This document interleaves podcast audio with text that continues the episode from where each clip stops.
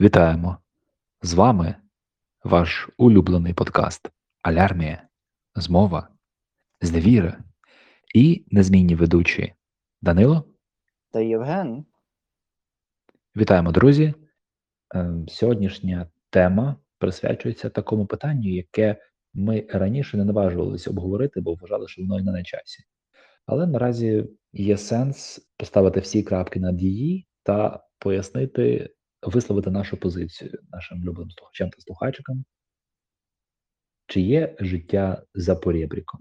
Отже, як відомо, проти України розв'язана війна, агресивна, війна на знищення, геноцид, і водночас, окрім солдатів, які виконують накази або чинять злочини без наказу, за ними також стоїть вся державна пропагандистська, адміністративна і військова машина, яка має конкретну назву: це є держава Російська Федерація, яка населена мільйонами людей, які так чи інакше підтримують або залучені цей колективний злочин. Так от сьогодні ми поговоримо про колективну відповідальність.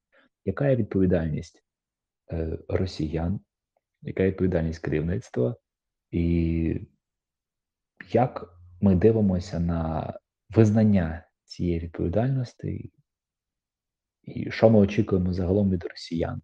Бо піднімалось неодноразово питання у інформаційному просторі про те, що не всі росіяни за Путіна, що існують якісь ліберали, які постійно були проти, і теж звичайні росіяни страждають відповідно від санкцій. Вони не винні, вони давно вже живуть в концтаборі, і вони не можуть виходити на протести. Так от, як ми до цього ставимося, і що взагалі ми можемо на це сказати? Коротко, одним словом, погано ставимося. Так. Погано до цього всього ставимося, це напевно. Данило, поясни, будь ласка, що саме ти хочеш пояснити? Е, ну, мені йдеться про те, що загалом ця риторика є хибною, коли хтось починає розповідати, що там, типу, не всі росіяни винні, не всі щось там цей, не всі робили те, щоб бути проти України і так далі, і тому подібне. Так, це все теж певна правда, але ми мусимо тут розділяти певні ем, транзиційну відповідальність, тобто, доки ще не відбулися суди і так далі. Відповідальність є на всіх росіянах, навіть тих, так якби добрих росіянах. Ем, Поясни, бо- хто такі, хто такі добрі росіяни? Ну, наприклад, ті, хто е, повністю засудив анексію Криму, від 2014-го були за Україну, е, підтримували українську армію, або хтось взагалі до неї пішов, хтось е, підтримує зараз дуже активно біженців, дійсно донує гроші, і ну і так далі, і тому подібне.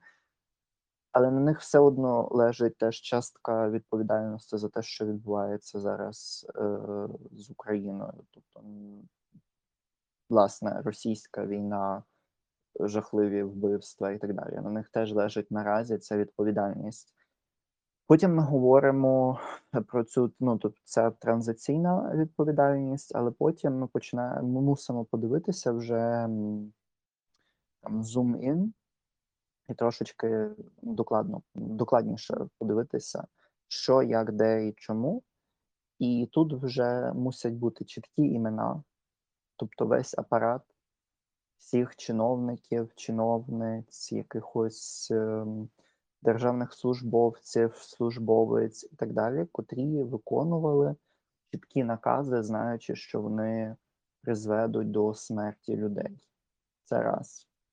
Два, вже ж найвище керівництво Росії мусить бути покаране. І набагато менше, але повинно бути теж покарання для тих росіян, котрі ем, ну, були на той час в Росії, чи ж би ну, якимось чином до цього всього докладалися своїми податками, е, своєю діяльністю, підтримкою в соціальних медіа і так далі, і тому подібне. А вже ж вона є набагато меншою, ніж е, тих, хто вбивав і вбиває е, українських громадян і робить всю цю масакру. Вони вже ж найбільшу відповідальність мусять понести. Там не може бути жодної амністії. Вони мусять працювати на те, щоб відбудувати Україну. Тобто, от коли вони все відбудують, повернуть всі кошти, то тоді ми можемо вже говорити про те, що певна відповідальність з них буде знята. І тут йдеться теж не тільки вже про матеріальне, але й про моральне. Е, ну, коли ми говоримо про нацистську Німеччину, то якось нікому в голову навіть на, на думку не спадає те, щоб сказати, що ну, отже ж, ну не всі ж німці були поганими. Ну, вже ж не всі. Ну, типу, Айнштайн теж не був поганим. Е, Аденауер не був поганим. Тому, ну, це зрозуміло, вони чітко себе відсепарували від цього всього, і вони чітко вказали на те, е, яка в них позиція, і що погано було з цією владою, що поганого вони робили. Але все одно ми зазвичай узагальнюємо. І тут теж не треба якихось образ мати і так далі. І остання річ в цьому всьому, чому це все погано, особливо в Німеччині, є от якась така думка, що вже треба примирити народи. І оця, цей шлях, так якби примирення, що там ставлять разом українські і російські прапори, що намагаються зіштовхнути українців і росіян разом, починають говорити, от ну чому ви не хочете розмовляти російською і так далі. І тому подібне, все, врешті-решт, закінчується продовженням наративу окупаційного Росії. Тобто нас лишають мови, нас знову об'єднують у один якийсь незрозумілий братський народ, хоча взагалі такого не існує навіть в Європі. Ну, типу, Німеччина не є братським народом нікого. Е, Як приклад, ем, Навіть до австрійців. Так, так. Е, тому ну, це якийсь дивний конструкт, і от просто уявіть собі на секунду. Приїжджає якась пані, котра втікала, скажімо, з Харкова. Може, вона і російськомовна. Приїжджає з сином чи з дочкою, і вони виходять десь на цьому, в десь в НРВ, Нордрайн-Вестфален, або десь у Берліні, і бачать отаку якусь туйню, що стоять два прапори. А перед цим, наприклад, її чоловіка чарівно перед її очима розстріляли російські окупанти і звіри. Ну от як просто навіть це е, рівень цієї ретравматизації і зараз розповіді про те, що от ну чому ми не хочемо бути типу друзями з росіянами, і чому ну от не всі ж винні. Е, Ну, це ну я особисто вважаю, я переконаний в цьому, що це хибна логіка. Коли вже будуть вибачення, коли Росія виплатить репарації, поверне всі території, котрі вона окупувала, е, визнає голодомор і геноцид українців е, протягом російсько-української війни, визнає свої провини, тоді все буде окей. І тут от якраз ще один момент, котрий я додам щодо лібералів і так далі. Дуже часто, коли підіймається питання е, того, що от ем, чому е, цей, чому ем, ми не хочемо співпрацювати з російськими лібералами, ліберальними силами, антипутінськими силами і так далі, і тому подібне. Найбільшою проблемою є те, що вони ламаються на двох питаннях. Раз, вони починають казати, що не все так однозначно з Кримом. Раз. А два, вони не визнають зазвичай голодомору. Я зараз скажу, в чому тут проблема. Голод так дійсно був ще в певних регіонах Росії і Радянського Союзу. Але на зазвичай вони були там, де жили національності України, українців, українок. А друге, власне, в Україні були введені методи штучного голоду. Тобто була введена е, комендантська година, були введені е, заборона е, на пересування між селами та містами. е, вся територія, весь кордон України повністю був закритий. Тобто українці не мали права навіть пересуватися на територію Росії для того, щоб ну, якось харчуватись. Тобто, це чітко створений штучний голод, і це геноцид. І якщо його не визнають ліберали, це означає, що вони не визнають провин свого ж народу, і ми не можемо з ними співпрацювати, бо люди, котрі не визнають е, наших проблем, вони тоді і не визнають нашої суб'єктності. А щодо Криму, якщо починається взагалі розмова, тут навіть не про те, скільки там людей якою мовою розмовляли, чи Крим Божий, чи Крим наш, чи Крим ваш, це все мусить відкладатися в сторону, бо тут є одна важлива річ. Російська Федерація і ще всі країни світу, котрі на той момент існували, коли Україна відновила свою незалежність у 1991 році, визнали Україну у таких власне кордонах. І якщо І не ми було зараз... розмови за Крим, не було ніякої ні, розмови. ні, Так. ні, ні про що не було. І теж навіть це цікавий момент, бо багато хто каже, що це Хрущов подарував е, Крим е, Україні, але це неправда. Якщо подивитися, в моменті Хрущов все ще не був при владі, і т- передача Криму відбулася за тимчасової ради. Там взагалі інший секретар підписував, і Хрущова там взагалі навіть і близько не було. Мал- Маленков там був, та Так, він улюблений так. Сталіна, його потім швидко усунули звідти. Хто дивився історичний фільм Смерть Сталіна, я зараз жартую, фільм комедія, але там досить так комедійно показані взагалі відносини, що відбувається, коли тиран гине. От там Криму нема вже ж в фільмі, але ну, загалом це ті часи відбувалося, коли, по-перше, логіка була така, що е, після знову ж таки після німецької окупації Криму е, там була зруйнована інфраструктура. Е, По-друге, там була величезна втрата населення. По-третє, там відбулася депортація населення корінного, відповідно, е, кримських татар, караїмів та кримчаків. Е, Ну, пер, переважна більшість кримських татар. Е, Бо вважається, що Сталін планував вторгнення на територію Туреччини, Е, і це зупинилося якраз після введення плану Маршала та утворення НАТО. Але тоді якраз вирішили депортувати з Кавказу та причорноморського регіону е, тюркомовні мусульманські народи, які вважалися були симпатиками Росії. Це ну, наразі такий консенсус є. Знову ж таки, підтвердження. Е, Підтвердження ще треба пошукати в архівах, які наразі закриті. Але відбулася депортація, Крим фактично втратив баланс населення, і треба було його заселяти.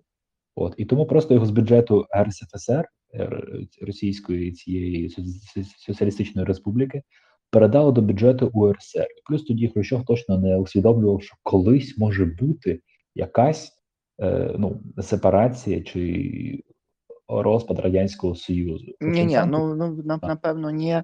І, і теж момент е, того, що е, власне українськомовне населення теж жило на той час у Криму. Тому е, це теж той момент, про котрий треба не забувати. Бо там навіть у тій постанові йшлося про те, що найбільш наближено до е, національного і там щось культурного, і бла бла бла фону, і там найкраще буде сполучення. Тобто там не тільки йшлося про економічні речі, там йшлося теж загалом про те, що з Україною Кримові буде набагато краще. І тут не забуваємо те, що і історична частина Криму перед цим ще була українською, але це. Це вже інші моменти. І в 1991 році клямка вже впала, і після цього ну, ми не можемо розмовляти вже про жодні змі... ще якісь зміни територій, ем, особливо силові. Тобто Крим Особливо. мусить повернутися чітко під юрисдикцію України, бо, бо так воно є, все, воно просто так є. е, І всі це, дії. якщо так, я все секундочку, то ти просто прецедент тоді буде таким. Що якщо ми зараз скажемо, а ну, типу, ну, ну Крим не такий вже і український, і типу ми його віддаємо, то це вплине не просто на саму Україну. Е, Це вплине знову ж таки це уявна ситуація, і я повністю на тому, щоб Крим зараз відвоювати. Тобто тут навіть немає розмови, але я просто хочу намага- намагаюся пояснити теж слухачам, в чому тут теж проблема, і знову ж таки хиба логічна. Якщо це відбувається, то це запускає дуже цікавий механізм в усьому світі. Тоді вже немає проблем уйгурів. Тоді Китай може спокійно окуповувати те, що Китай хотів окупувати. Росія тоді отримує офі- офіційно статус всіх територій, котрі вона окупувала давним-давно. Тобто територію Естонії, територію Фінляндії, територію Японії, е, територію Німеччини, там де зараз знаходиться Калінінград. І так далі, і так далі. Певні території е, теж там Польщі, мені здається, потрапили. Ну і просто ще купу всього іншого. Це теж означає, що інші країни можуть таким чином собі, просто таким рекетським чином захопити собі територію і сказати: ну все, територія тепер моя. Визнавайте Китай. на цьому. Ну так, так, так. Я що це про який, який має ресурси та і бажання знову ж таки реваншистське, все. і Ну. ідеологію, яка це виправдовує. Вже ж ідеологія сили виправдовує, виправдовує так- такий спосіб вирішення проблем. Тому це неприпустимо, і всі дії, які відбулися взагалі в юридичній площині з Кримом від 20 лютого 2014 року, вони є всі незаконними, тому ні, ніякий обмін, ніяка тимчасова оренда, як здається, Пінчук пропонував, е, це є неприйнятним для інтересів України. Ну і для безпеки знову ж таки, бо в першу чергу безпека наших громадян і процвітання мають бути основною задачею існування будь-якого порядку. Тому це питання, на яке ми не можемо закривати очі та ігнорувати навіть особливо, коли ми е, домовляємось про щось з людьми, які вихідці з Російської Федерації, і яким чином хочуть налагодити з нами діалог про співпрацю. Нехай це будуть якісь там е, політики в екзилі чи моральні авторитети. Бо я авторитетів загалом там не бачу, особливо переважна більшість е, письменників, які були, вони ну, втекли з Росії наразі. І відколи почнеться діалог, і тут червоні лінії якраз мають бути повний суверенітет над міжнародно визнаними кордонами. Е, всі розмови припинитись мають про якийсь позаблоковий статус. Це вирішує Україна, це не вирішує ні Росія, це не вирішують Сполучені Штати, це вирішує консенсусом суспільство і народ України. От відповідно е, розглядає вже міжнародні організації, там з якими маємо діалог. Відповідно, НАТО. Ну і теж не забуваємо, що теж наша конституція не дозволяє цього зробити. Якби це дуже важливий момент, що українська конституція взагалі не передбачає виходу територій з України жодним референдумом, жодним обговоренням, жодним ацематом. Кожен політик, котрий е, взагалі зробить якийсь такий крок, він або вона просто підпишуть собі вирок. Тому що для цього треба змінити конституцію. А я більше ніж впевнений, будь-який конституційний суд цього не визнає, хіба що повністю там я не знаю, всіх вб'ють і посадять російських якихось е, орків, е, то це, мабуть, єдина опція. Але загалом ну, це неможливо, доки зберігається українська незалежність, суверенітет і так далі. Українська конституція зобов'язує нас, і ем, ну, це просто неможливо. Так, і коротенько я хотів би торкнутися теми е, авторитетів сучасних російських та людей, які мають якусь вагу в тому суспільстві. Ну наразі я за цим простором дуже слідкував, але кілька речей, які отак от мені в око впали, і мене дратувати почали. От я випадково, коли гортав Радіо Свобода, побачив інтерв'ю е, Дмитрія Глуховського. Для тих, хто не знає, це письменник, журналіст російський. Він автор книг Метро. Е, По них знімали українська компанія, зробила комп'ютерну гру, і там загалом пост- постапокаліптична тематика, що відбуватиметься в Росії після ядерної війни. Ну тобто доволі цікава річ. вийшла якраз десь в ті самі роки, коли була популярна гра Сталкер українська, і загалом ця тематика, Чорнобиль, постапокаліптика, воно ну, мене дуже захоплювало в дитинстві. От. Е, в нього вийшло інтерв'ю на Радіо Свобода 19 квітня 22 року, там, де такий заголовок є. Е, перекладає: Я хочу поразку режима, але не хочу поразку Росії і народи. Ну, мені цікаво, в який момент вони вирішують, що режим це не є Росія, це не є народ. Бо фізично ні Путін, ні генерали вони не можуть вбити стільки людей, стільки вбив звичайний е, пілот літака, який нажав кнопку, випустив ракету на дитячий е, на, на, на е, театр у Маріуполі, там, де десятки людей чи не сотні загинули під завалом. Фізично жоден Путін не міг зробити звірства у всій Київській області: Макарів, Гостомель, Буча, Ворзель. Це це неможливо. І відповідно е, від людей, які називають себе наразі росіянами досі, бо є такі, які від цього відмовляються, шукають собі інші громадянства, як, наприклад, на тому пропагандистському мітингу був Олег Газманов, який, як відомо стало, е, за певний час до того він хотів податися на громадянство Ізраїля, але йому відмовили, і тому довелося та таки бути з Росії. Ну так от, люди, які досі себе називають росіянами, е, перше, що від них ми очікуємо, я особисто очікую, щоб вони визнали ці злочини. Е, режим визнали, що це війна і загарбницька, визнали, що Україна довгий час була колонією наразі, і в цьому їхня є провина теж величезна, і треба з себе витравлювати ці імперські наративи. Ем, нещодавно теж читав статтю ем, україніст з Австралії Павлишин, і він писав про те, що наразі на Заході дуже поширені постколоніальні студії. Наразі е, в західних університетах, у британських університетах запрошують е, студентів, дослідників, які вивчають літературу, британську в тому числі, і тепер вже потроху знімають шар за шаром, лузка за лузкою, наприклад, е, наприклад, твори Чарльза Дікенса. І там, де вони бачать, от на певних певних там романах, певних главах, бачать, де проходить отаке от виправдовування колоніалізму, де така є маленька зверхність. Тобто вони переоцінюють наразі творчість цих людей, видатних письменників, поетів британських. Здається, я не пам'ятаю, здається, Байрона там не було, бо він загалом підтримував там багато народів. Він національний герой Албанії був.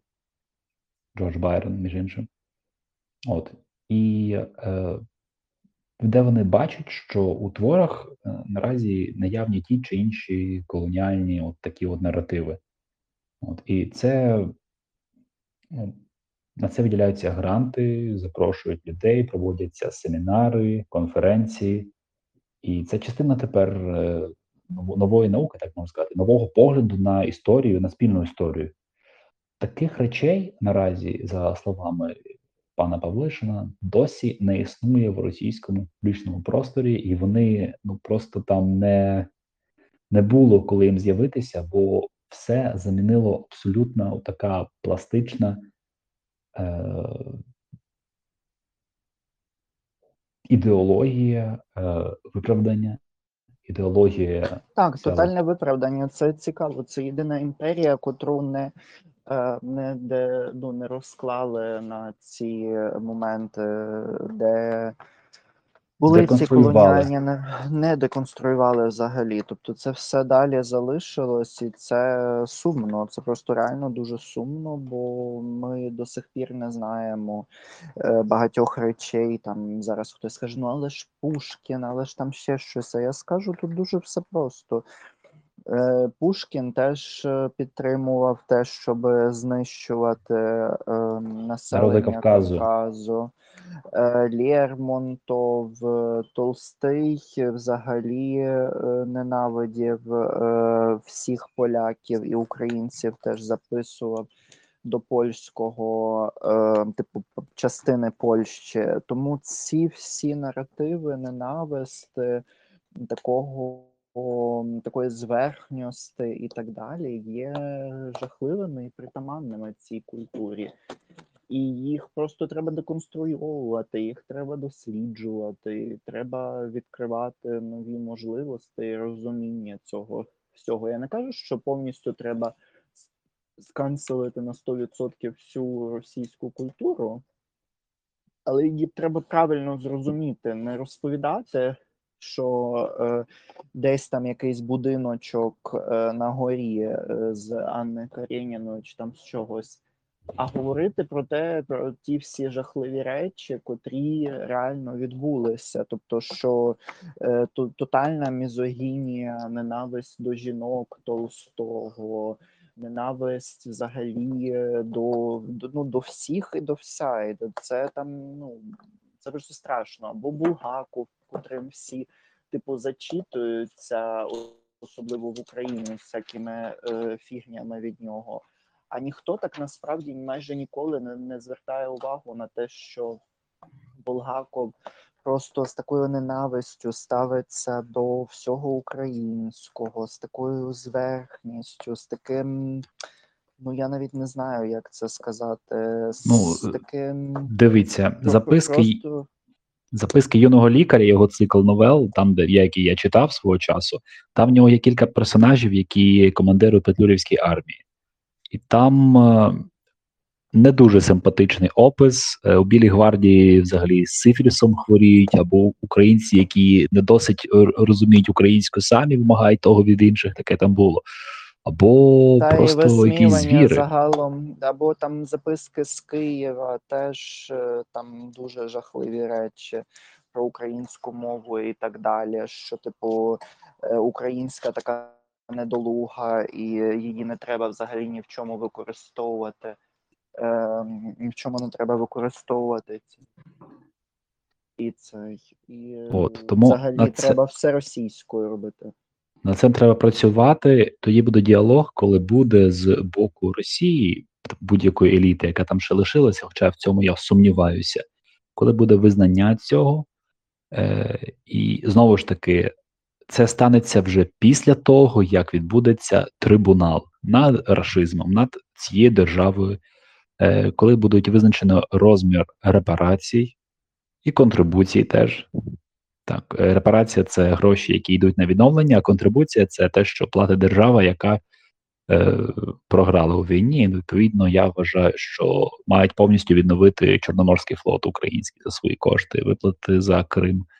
Е, всі, всі, які можна гроші, там ну, величезні кошти загалом. Визнання також геноциду українців, визнання геноциду кримських татар, от, е, зокрема, визнання незаконної анексії. Тобто ці всі речі, які е, без яких без цих речей неможливий діалог. Але тут я боюся вже підсумувати.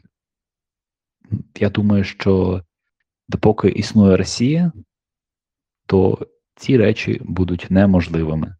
Тобто, якщо держава це визнає Росія, Російська Федерація, то послідує закономірний процес е, визнання таких саме речей, визнання цих всіх злочинів від корінних народів, які наразі входять до складу Російської Федерації, зокрема, зокрема, якутів, це тюркомовний народ, який живе Е, в Сибіру, і чиї природні ресурси дуже довго експлуатувалися без е, будь-яких е, компенсацій.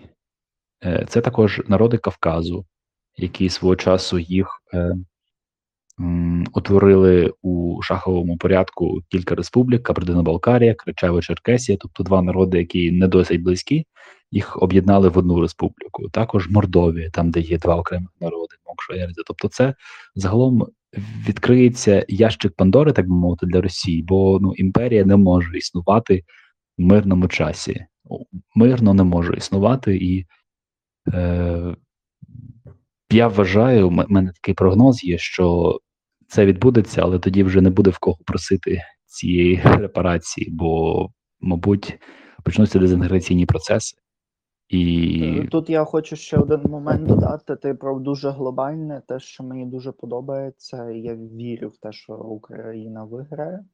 І тут одну річ я до багатьох наших слухачів та слухачок з усього світу е, скажу про одну таку річ. Е, Ця ідея спала мені на думку тільки вчора, так насправді.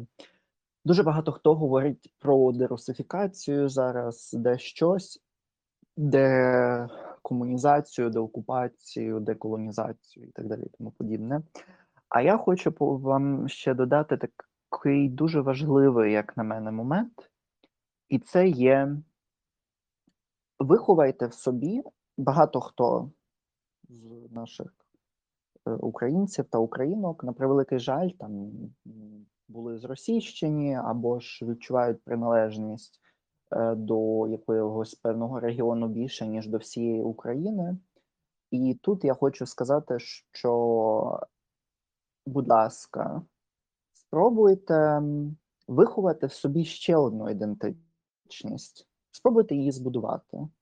Не знищити свою стару, але додатково збудувати українську ідентичність, українську мову, українську культуру, виховайте дітей у цій культурі. Не вбивайте в собі те, що ви маєте, в жодному разі. Просто добудуйте щось нове, те, чого у вас не було. І це теж нам допоможе перемогти у цій війні, тому що багато в чому, окрім того, що вже ж російські бомби летять, російські ракети, російські обстріли, російське мародерство, ну тобто всі жахи, котрі тільки можна порахувати, ми теж докладаємося до того, аби виграти цю війну. Ми докладаємося тим, аби собі вибудувати стійку, сильну українську ідентичність, котра в майбутньому нам допоможе бути величезною, сильною Україною серед інших європейських народів вже у Європейському Союзі.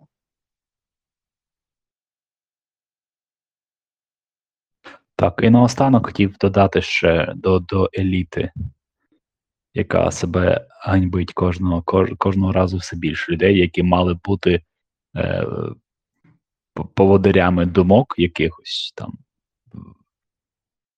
Але наразі цього не стається. Нагадую, що у 21-му Це році про російську чи про про російську, про російську, а вже ж. Так, і на цьому думаю, ми закриємо цю тему.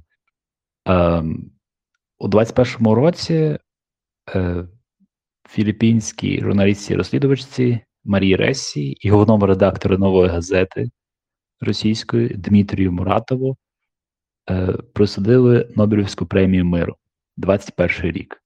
Е, формулювання було е, за їх зусилля ну, з, захисту свободи слова, яка є основною якби передумовою демократії та міцного миру. От. І що робить людина, яка отримала премію мира? Що, вона робить? Вона випускала газету свою далі, і там, де назвала е, е, вторгнення в Україну, назвали, вислуговуючись російською риторикою, спецоперації на території України. От потім вони зрозуміли, що щось не так, і 28 березня 22 року ми сказали, що ми до закінчення спецоперації ми випускаємо е, випуск е, видання на, на папері, на вебсайті та в соціальних мережах. Тобто, я, я, це я не знаю, як до цього ставитися. Це люд, люди, які мали б захищати свободу слова таким чином. От просто нагадаю, що частину цієї премії, так званий лауреат, та він тоді сказав, що передає її у фонд. Якийсь там фонд, я вже забув. Треба, подумати одну хвилину.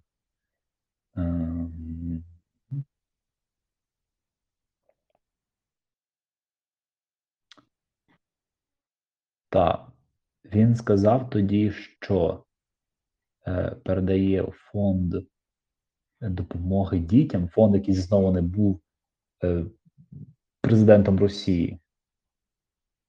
А тепер, тепер, тепер, 22 березня 22 року, він е, сказав, що передає цю Нобелівську медаль, він передає її, передає фонд е, боротьби українським біженцям. Ну, цікаво, цікаво. Коли вже тобто я, я не знаю, чи є щирим ця інтенція. От, і тому ну, я цьому не довіряю. Це виглядає як на мене просто якесь презирство абсолютно. Мені цікаво подивитися, де той фонд знаходиться, що то за фонд, може він теж утворений на території Росії. Знаєш, треба перевірити це. Е, коли кіднеплять наших громадян і пересилають насильно до, до Росії, якраз з території Харківської або Донецької областей. Уявляєш собі. Е, ну і, та. Е, Та потім уявляю, типу, з'явилася новина про те, що- здивування. Е, потім з'явилася фотка про те, що його хтось облив фарбою, та в якомусь поїзді він зняв фотку е, і показав, що ось на мене напали російські спецслужби, все таке. Вау, вау, як, як цікаво. Російських журналістів, в тому числі його е, співробітників його видання нової газети, е, протягом років там велику кількість людей вбили. Вбили Анну Політковську, вбили е, Ігоря Домнікова, Юрія Шикочихіна. Ну, тобто, це такі старі імена. Вони зараз нічого вже не скажуть, але купу людей вбили. Він на цей час сидів і очолював цю газету, отримав премію, і тим самим, ну, я вважаю, що він виконує роль показати, от що в нас є якась а, свобода слова, такий назначений ліберал. От і тепер показує це, це ганьбисько, що його облили фарбою. Вау, цікаво. Так якби захотіли, вбили, як вбили тоді опозиціонера, як його звали, Бориса Німцова. Ну, замочили і все, ніхто цим не займається. А тут тепер може намагається врятуватися людина. Тому я таким не довіряю, як і не довіряю Марії Овсяніковій, яка якимось чином вже пролізла до Німеччини, і які за одні 10 секунд з плакатиком тепер забули всі 10 років, як вона працювала на каналі, де виходили новини про розп'ятого хлопчика і таке все. Тобто тут цим людям я не довіряю і, і абсолютно їм жодні з їхніх провин не пробачаються, наявні, як в Овсянікові, чи ну, мо- можуть певним чином скриті, як Му- Муратов, який чомусь дивним чином весь час жив в Росії спокійно собі заробляв статки. От і вже ж все було погоджено. Нобелівська премія, все це було нагадую. Пастернак, наприклад, е, його цькували, е, щоб, щоб він ну, не отримав Нобелівську премію. Ну, нагадую, це за його роман Доктор Живаго. Він такий, здається, його вмовили від цей відмовитися від неї. От. А тут все спокійно, тобто підтримують далі ці наративи, що є якась ліберальна Росія, все таке. Ну, якщо є, то точно вона не на глянцевих е, сторінках якихось журналів, а цих людей ми не знаємо. Вони бояться за своє життя, за своє здоров'я. От у, у державі, яка по суті є концтабором. Тому ми можемо лише висловити солідарність з тими людьми, які весь цей час усвідомлювали, що це є таке, що це є за машина вбивства під назвою Російська Федерація. І якщо вони якимось чином можуть врятуватися, то нехай рятуються. Але знову ж таки, наразі інтернет і наразі можливості і технології такі, що чудово можна все дослідити і дізнатися, хто де був, що робив, хто які меми постив в інтернеті. Тому нехай це буде питання е, для совісті громадян, в тому числі громадян держави агресора. Я також також хочу сказати щодо наших громадян, українців, які може змінили свої погляди, а може ні, це невідомо. Е, Наразі логічним висновком після перемоги України буде трибунал над рашизмом. Добре, якби його провели. А в Маріуполі, в Харкові, можливо, навіть в Бучі. Там зібратися в міській раді, щоб приїхали журналісти, приїхала купа охорони, е, судді з трибуналу створили б спеціальну таку будівлю маленьку, туди всіх завезли, е, Ну, не включили треба відеотрансляцію. Я от не Ну, хочу. або я навіть хочу, щоб так. це було в руїнах, щоб їх судили кожне засідання, щоб воно відбувалося в руїнах, десь у Харкові, в Донецьку, там, де розстрілювали кримських татар, потім там, де от валялися тіла, господи, прости, всіх тих людей, котрих невинних вбили, або там, от, де вони гвалтували українських жінок. От там, от всюди, і мордами їх. Розумію, Абсолютно. що це дуже грубо і цей, але це мусить бути зрозумілим, що Це символ, не це символ. так, це символ і ненависть. Взагалі, ця ненависть до людей, якби я це пояснював е, там своїм знайомим, друзям. Я багатьом казав, що мені, от якби з української бульбашки, це все одно незрозуміло, як одна людина, один народ може ненавидіти так сильно інший. Типу, я якби це все знав, що росіяни нас так ненавидять і так далі. Але щоб цей рівень був настільки неосяжним, ти собі ну навіть знаю, що багато хто може мені навіть не повірить, але ну це неможливо, я не можу цього осягнути. От щиро, я розумію, що це жахливо, але що це жахливо 10 до степеня N, я цього не можу уявити.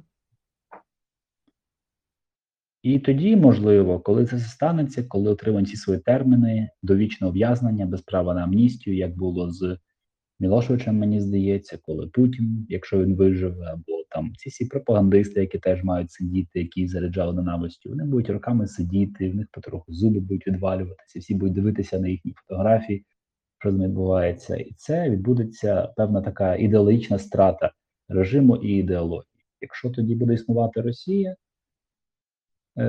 як цілісна держава, в чому я сумніваюся, то тоді можливо буде діалог. А вже але але тут Україна точно не має ні в кого питатися про бачення, ні в кого немає ні, абсолютно неприйнятні є слова, що Україна наша армія вже ж да, але Україна теж вона ж вбиває. Ми вбиваємо, ви вбиваєте нічим більше за нас. Тобто такі наївні е, намагання позбутися відповідальності, ну вони неприйнятні є. Ну. І я ми раді, що наші слухачі і слухачки е, наразі, наразі матимуть вже більше краще уявлення про те, що ну, ми так маємо чинити, і ми точно не маємо е, навчати когось е, робити революцію. Якщо раптом якісь будуть заворушення, там в чому я знову ж таки в Росії, щоб ми якимось чином допомагали їм, там спонсорували, прислали гроші, е, пости робили цих от російських лібералів, ну не лібералів, а просто людей, які зараз роблять якісь ну, е, супротив режиму. Хай Типу, роблять окей, самі. не, вони, це їхній шлях, який вони мають пройти. Е, коли ми робили, то дуже-дуже маленька частина нас співчувала. Я, я гадаю, що вони наразі далеко-далеко від Росії. От, бо тоді нас називали і майданутами, і каструлеголовими, і таке, таке, такі всі інші призирницькі от, е, назви. От. Е, тепер ми бачимо, якщо сидіти, ну, якщо сидіти нічого не робити, то потім будується держава, яка сама тебе відправляє на війну. Е, і, можливо, ну, якщо припустити, якби Янукович лишився таки при владі, і ми би стали як версія контрольованої Білорусі, то можливо Росія робила б спецоперацію. Нехай, нехай навіть якби на подушення повстання в Казахстані революцію, то Україна, як член ОДКБ новий, мабуть, теж відправила туди свої війська. Тобто це повторення Російської імперії історії, повторення Радянського Союзу, їхнього вторгнення до Чехословаччини, до Угорщини. От таких речей ми заплатили ціну велику, щоб такого не сталося. Нехай тепер вони платять і нехай спробують, як це. Бо теж останній аргумент, який я чув, що ну Янукович же був слабкий, от, а Путін сильний. Я перепрошую, Путін прийшов не вчора до влади. Він весь цей час замовив всі ці 20 років. А те, що Янукович слабкий, ну просто пригадайте 2014 рік. Я дуже добре пригадую, мені тоді було 19 років, тоді поїхали в листопаді, тоді ще він не підписав асоціацію Вільнюський Сен, тоді була молодь нації з євроінтеграцією. Е, і, я поїхав тоді 30. Чекай, що це було? Е, Раз, два, 30 листопада я поїхав тоді до Львова, а в ніч на перше якраз побили студентів, ті, хто там, тих, хто там лишився. І коли я вже приїхав в лютому, я пам'ятаю, як мені страшно було, що Беркут заловить, відлупцює просто в котлету і фотографії пошле мамі, сфоткає мене там, де я валяюся у крові. Я, я, я, Мені страшно було тоді. Було страшно, найбільша фракція в парламенті, е, всі обласні адміністрації, міліція, міліція завжди на боці сильного. Тоді Янукович був сильний, тоді бо він був влада. Абсолютно, це ніхто не міг передбачити, що він слабкий. Ми тільки побачили це все, коли 21 числа е, зникли підрозділи внутрішніх військ. Е, Верховна Рада просто без очеплення, всі кудись зникли. А виявляється, Янукович тоді вже напаковував свої манатки і валив з Межигір'я. Інакше спосіб був дізнатися. Ніхто тоді не знав. Ті всі боялися. Це вже постфактом тепер розказують, що от Яник слабкий був, а от нам не можна проти Путіна. Ну, якщо не можна, то вічна ганьба Росії це вона невіддільна від вашої долі. Як от я цей написав, сказав точніше, Глуховський, що не хочу поразки Росії. Вибачте, Путін та люди, які співчували йому, ті, на чию колективну цю пам'ять, фантомні імперські болі він надавив, вони зробили так, що тепер він дуже важко його відділити від Росії. Так, а вже ж були в Німеччині і Вася Розе у Мюнхені, е, брат Герінга е, допомагав євреям свого часу, але це не було цікаво жертвам та їхнім родичам, які приходили, наприклад, потім роки по тому дивилися на печі Бухенвальду, Дахау, на Аушвіц, Освенцим і пам'ятали за цей великий злочин. Так от будуть про злочин Росії пам'ятати. Якщо в ваших силах це змінити якось, то пам'ятайте, що в першу чергу будуть згадувати назву Росія поряд із Путіним, а не окремо. Все. Добренько. Ми тоді запрошуємо всіх прослуховувати наш подкаст, підписуватись, давати інформацію про себе, про свої думки. Ну і до наступної зустрічі. Слава Україні! Героям слава! До наступних етерів!